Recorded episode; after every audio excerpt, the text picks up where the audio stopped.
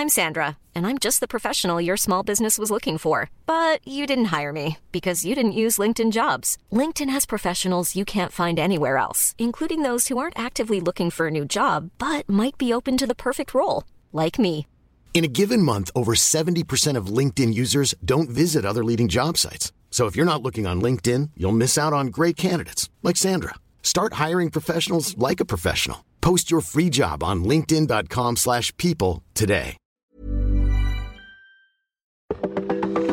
Welcome to this date in weather history for Saturday, June 26th. I'm AccuWeather.com's Evan Myers. In June 2007, the Great European Heat Wave impacted most of southern Europe. The extreme heat began affecting Italy and Turkey on June 17th and expanded into Greece and the Balkans, along with Hungary and Ukraine, on June 18th.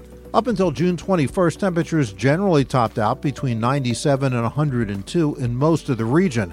However, starting on June 22nd, temperatures ratcheted up even higher across the entire region. During the three day period from June 23rd to June 25th, temperatures soared to 109 to 111. By June 26, 2007, Greece seemed to bear the brunt of the heat wave, with temperatures in Athens reaching 115 degrees.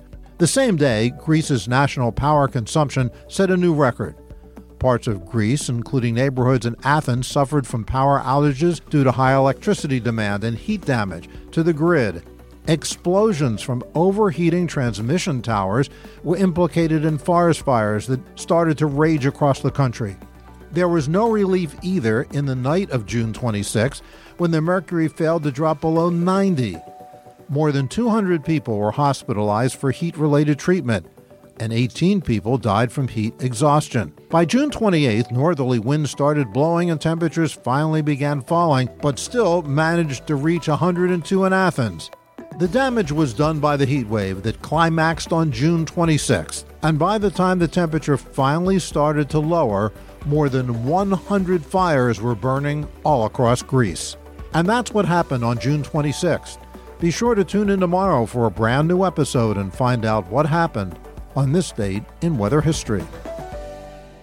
Thanks for listening to today's episode. Be sure to subscribe to, rate, and review this date in weather history on Apple Podcasts, Spotify, Google Podcasts, or wherever you listen to your favorite shows. And of course, if you have an idea for a future podcast, just email us at AccuWeather.podcast at AccuWeather.com.